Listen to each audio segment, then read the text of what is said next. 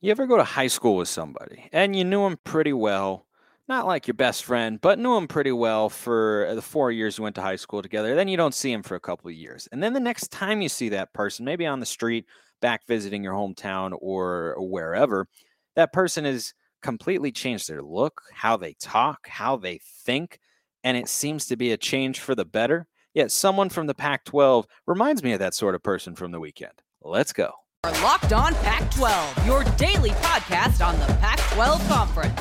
It's the Locked On Podcast Network, your team every day.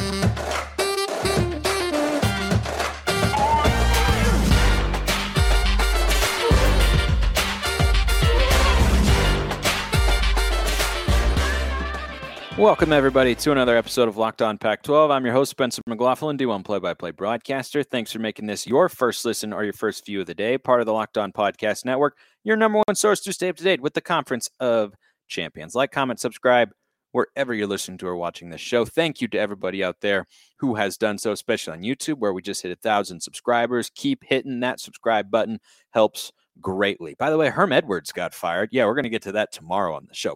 This is a more positive uplifting episode of the show. And that tease I gave you in uh, the cold open today is referring to one Michael Penix. Now, Washington fans have probably been waiting for this episode if you continue to listen to the show. First of all, thank you for doing that, even though you probably did disagree with my take, which appears to be very incorrect on Washington coming into uh, this season. I was not particularly high on the Huskies.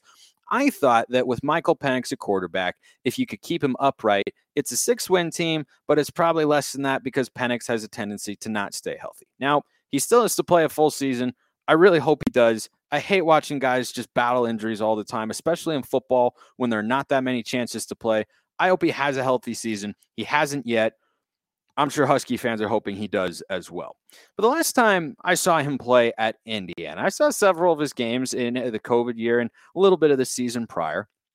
But I know I watched him and thought, all right, it's it's a college quarterback. He's nothing special. He's nothing uh, terrible either, right? He's not out here having four interception games every you know third Saturday in the fall. He's not uh, blowing you away as maybe an NFL guy, but he looks like a guy you could you know win some games with, maybe a nice stopgap quarterback and such. And then he came out on Saturday against Michigan State, a team he'd played before and clearly maintained a high level of confidence against and just slung it all over the turf. I mean, from the first play, the first play. And if I, have, if I haven't made it clear, I underestimated Washington. That looked like a team that, with Penix there, is a nine to 10 win team if they play at that level week in and week out. They've been at home every week in front of a great home crowd. That was an awesome game for the Pac 12. That was an awesome scene. Husky Stadium is one of the coolest scenes in the conference, bar none, with the water there, sailgating. Like it's very unique and it's very loud. And that game was on ABC against a ranked opponent, and Washington kicked the teeth in on Michigan State. That final score was way closer than what the what the game actually was. Like Washington dominated from the get-go. Never felt like Michigan State could move the ball, and it never felt like Michigan State was able to stop Washington. And Michael Penix, he looked like his arm to me had more zip than I remember him having. And he was throwing the ball downfield, over the field. He was moving a little bit, but the chemistry he's got with his receivers, it was tremendous. And you know, the other thing that really impressed me about Penix in particular, and I mean, the entire Washington team and that coaching staff deserves a lot of credit, but Penix as a transfer quarterback when you come in, I think what can be really difficult in college football to do is command the respect and attention of a locker room when you're a transfer and you're not a homegrown recruit and such, the type that some fan bases often want to see. But when I watch Michael Penix's body language, when he comes off the sideline after scoring or after a big play, he has the attention of everybody on that team. He has the respect. He is their leader and he is engaged. And I love seeing that from a quarterback.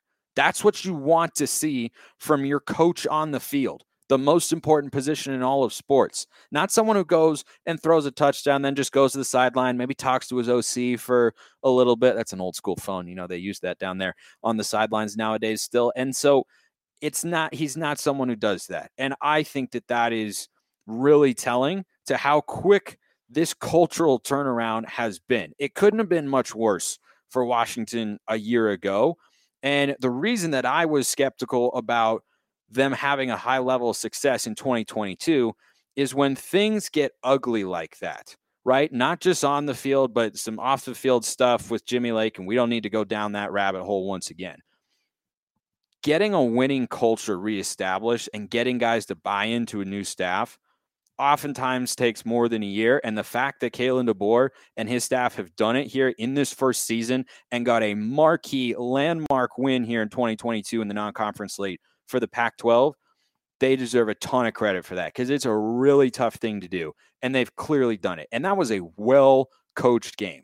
Like I said, from the first snap, it looked like Washington was smarter, was executing better, was playing faster was more physical, and Michael Penix was that is the best I've ever seen him play.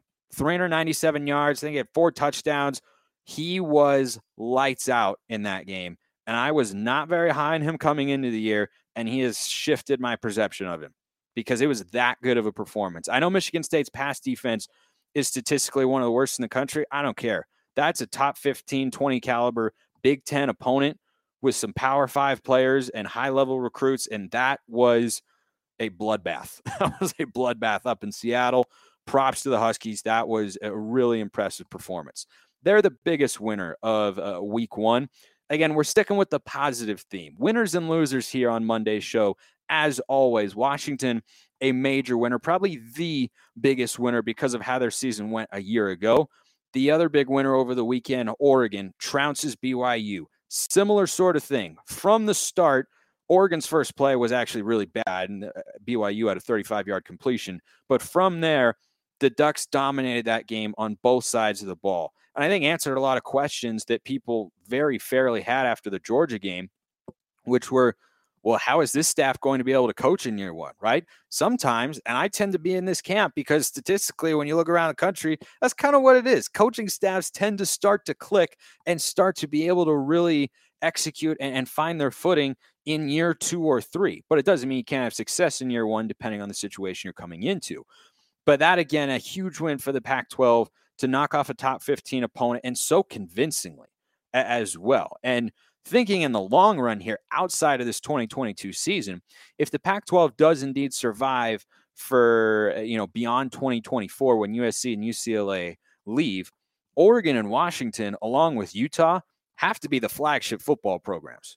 Those are your, your biggest brands right now that would be left when USC and UCLA, UCLA leave and the Bruins not looking like a top football brand because frankly they're not never have been. They're more of a basketball school you need Oregon and Washington for George Kliavkoff to be good. And the fact that he had to be grinning ear to ear, right? Assuming he can keep the Pac 12 together, he had to be grinning ear to ear watching Washington just take apart the number 11 team in the country, Michigan State, who I still think is a good football team, but they did not look like one against the Huskies. But I was more impressed with what Washington did than what Michigan State was not able to do. And if you're George Kliavkoff, you're thinking, Oregon looked really good. Washington looks good. We know Utah is good. That's a more going forward. Is it as strong out USC in a couple of years? Nope, it's not. But if you're going to put together the best conference you can, those are the three teams you want to have. Those are the three teams. He'd probably like Stanford to be really good uh, again as well. But those are probably the three most important teams for Kliavkoff going forward. He had to love that. Oregon, obviously, huge winner at both sides of the ball. Both of those teams on both sides of the ball were way better than their higher ranked opponents. That's why it was such a good weekend for the Pac 12. And both were uh, nationally televised games and had plenty of people watching. That was a really good showing from both. The crowds were awesome. The games were awesome from the Pac 12 team's point of view, of course. It was just a really optically, it was a good weekend for the Pac 12. Beyond those two, there were other good things that took place across the Conference of Champions. I'll tell you about them after I tell you about Bet Online, your number one source for all your pro and college football betting needs and sports and info this season. Find all the excuse me, find all the latest football league developments, game matchups, news, and podcasts, including this year's this week's games and more. BetOnline is your continued source for all your sports wagering information, including live betting, esports, and scores. The fastest and easiest way to check in on all your favorite sports and events, including Major League Baseball, Go Mariners, MMA, boxing, my personal favorite, golf. Head to the website today or use your mobile device to learn more about the trends and action. BetOnline is where the game starts.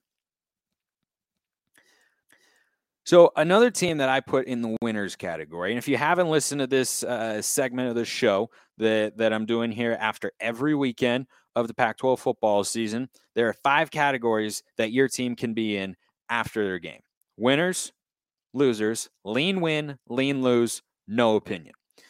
I put Arizona in the winners category here, being that not only did they win, but it's one where the fan base should feel optimistic because of that result right? Maybe it was a tightly contested game. Maybe the result uh, that that ended up happening was in question going in. And I think you know three and a half point lines for Oregon and BYU. They both or Oregon and Washington rather. They both cover handily. That's a reason for your team to feel good. Like betting markets thought you were this much better, but you were actually that much better.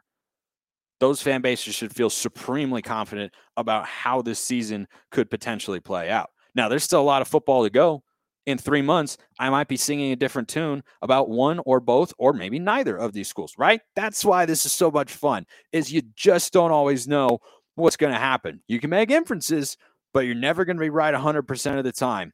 And I imagine even Washington fans who thought they would win that game, or Oregon fans who thought they'd win that game, did either fan base on the whole see those teams routing the other side? I certainly did not. I don't think a lot of other people did either. That's why I was so impressive, and they're winners.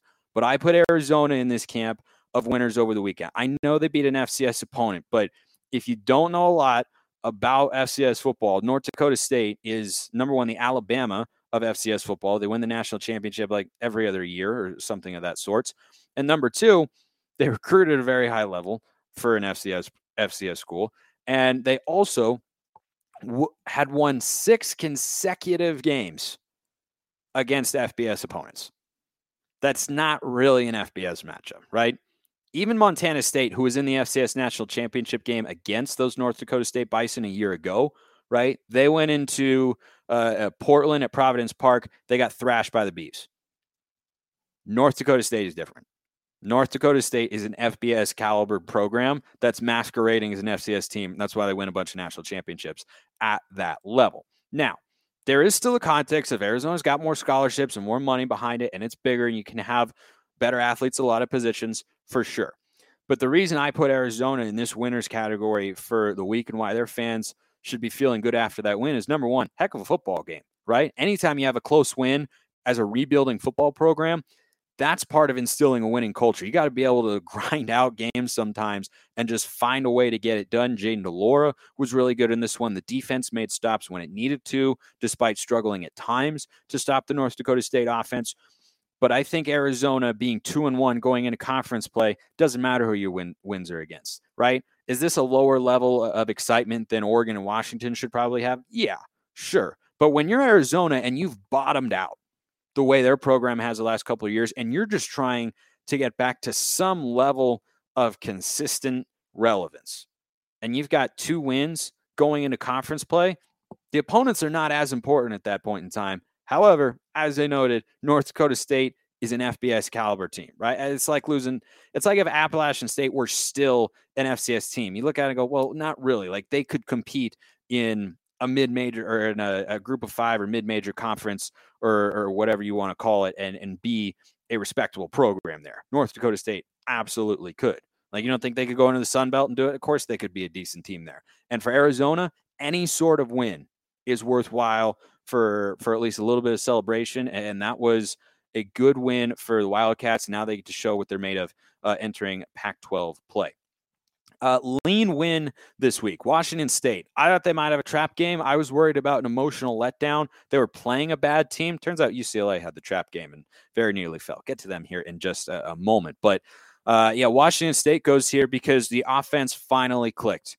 Right, you go on the road at Wisconsin, you get a win led by your defense, and the offense kind of struggled. They also struggled against Idaho. Now on the offensive side of the ball, going into their first Pac 12 game of the year against Oregon in Pullman, what should be a really good football game. it's important that the offense has some confidence and that they started to get the ball rolling a little bit. I don't put them in the in the top tier winners category because I think that's what you're supposed to do to Colorado State. But they didn't do that week one against Idaho, and I think the offense starting to show life and, and continuity and you know explosiveness the way that we expected it to coming in when they made the switch from Jayden de Laura to Cam Ward in the offseason and got new offensive coordinator, despite having been a seven and five team a year ago. I think that is a good sign if you're Washington State. And now they feel confident and they're 3 and 0 going into the Oregon game. That's a pretty good place to be if you're a Cougar fan. I think they would have taken 2 and 1. I think they'll certainly take 3 and 0. They're not in the top 25. Pretty good case they should be. If either of those opponents was a little bit better, then maybe, maybe that's what they're missing in the voters' eyes. Cougs have a case to be in the top 25 right now. You go on the road, beat a preseason number 19 team. You deserve that sort of credit, pedigree, and clout. I, I think they got uh, they got screwed a, a, little bit there. But another team that I that I assign a lean win label to this week is Cal. Spencer, Cal lost. Yes, I know Cal lost. But coming into the year, nobody thought that game would be close. And clearly, I should just be betting my life savings on Cal each week. Got them nailed in uh, each of the last two Pac 12 prime picks. And they were not officially in it this week, but I, I talked about them at length. I thought they'd cover, but lose. They did. Um, also, the over under was 40 and a half, and the total in the game was 41, which is pretty hilarious. Vegas always knows. And I should have listened to Vegas when they told me that Washington was better than Michigan State. And alas, I did not.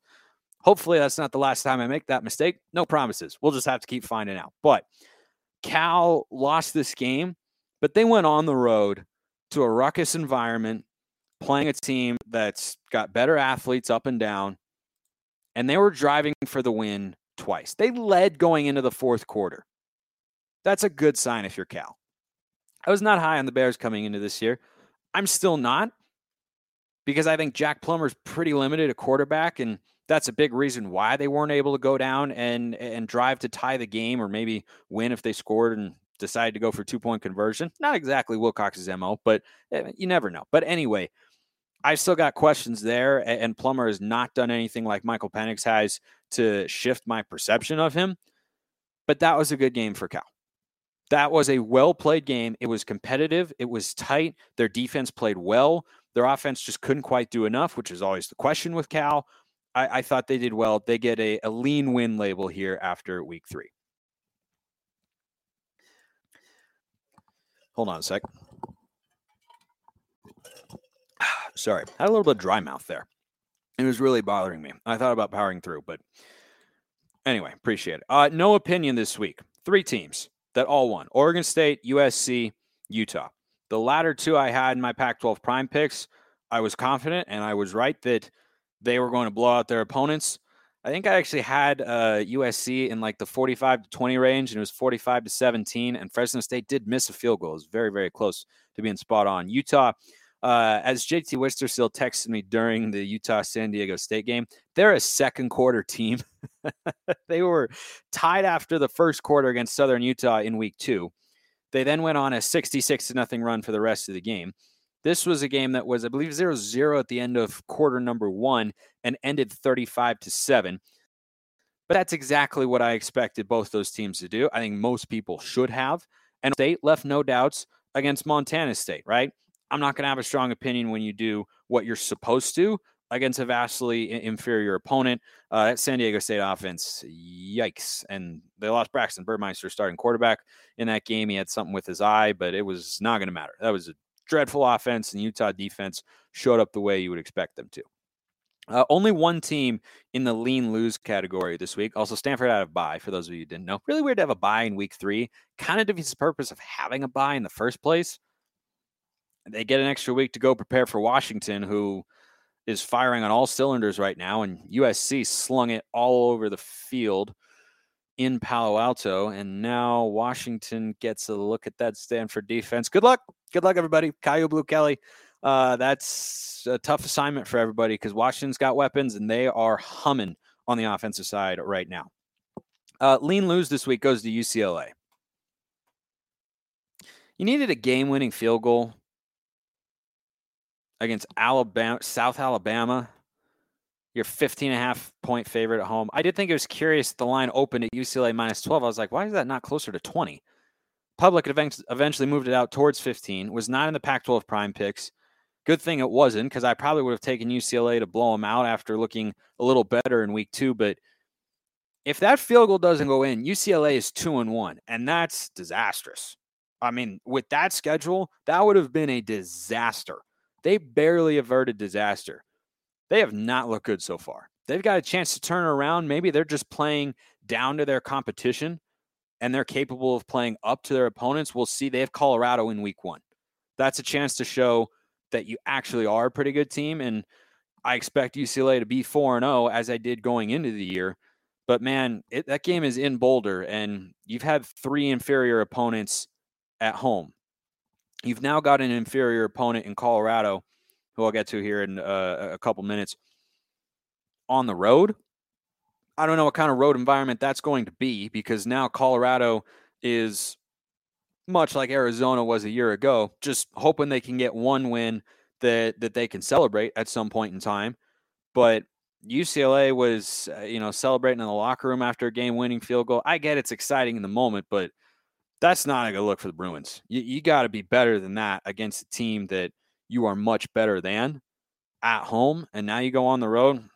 I, I think they'll get it done because Colorado is down in a bad way right now. But I, I tell you what, not the start the Bruins were hoping for. Bowling Green was closer than it should have been in week one. And then Alabama State, that was never close, but that's a whole different level, an FCS caliber opponent. And then South Alabama had you on the ropes, needed a game winning drive and a game winning field goal to win by one point. That's not a good start for Chip Kelly here in 2022. Uh, the losers of the week, outright. Arizona State.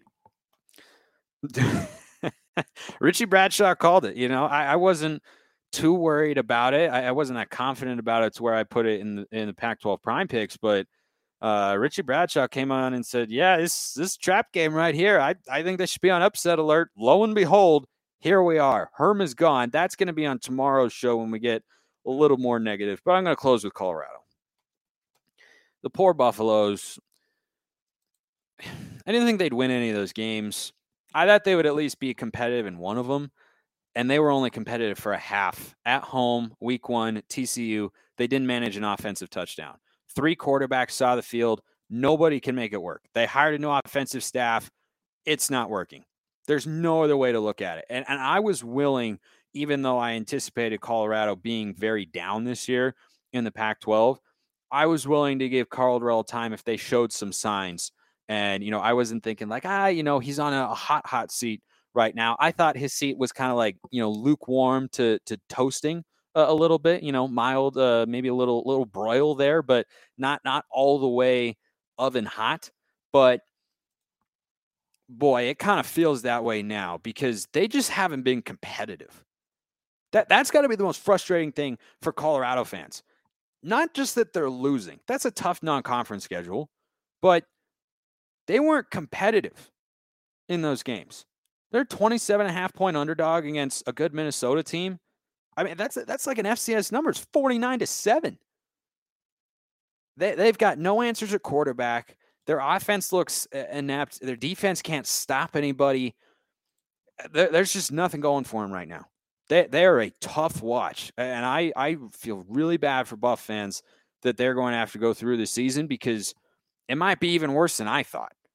I, I thought they could at least be competitive somewhat in one or two of these games, and they just haven't been. The offense is not there, has not taken any steps forward. you know, the only good news for them right now is like I said, UCLA is not looking great so far. So maybe you can catch the Bruins and their slow starts and try and capitalize on it. But to do that, you have to be able to move the ball. Now, UCLA's defense, once again, is putrid. They allowed 31 points at home to South Alabama. Like, what? It's I yeah, yeah, yeah. They got a lot of questions on that side of the ball and their offenses are just getting off to slow starts and then uh, making adjustments, which is what Chip Kelly's always been good at. But they got to be better on, on both sides early in the game if they're going to be close to a nine or 10 win team, the way they should be, the way they should expect to be, given how, how their schedule plays out in 2022. but Colorado is just not close. I, I just, if you want to have some comedic relief, go follow Barstool Colorado. They've got some great content on there for Buff fans, but it's great in the worst way. It's funny because they're making a, a joke at how painful it is to watch them. They have not done anything right in the first three weeks. And and Herm Edwards is out Arizona State. That's coming tomorrow on the show. We were keeping it mostly positive today, but Karl Dorrell, boy, he could very easily be next for Pac 12 coaches to go. Appreciate everyone listening. See you next time. Have a wonderful rest of your day.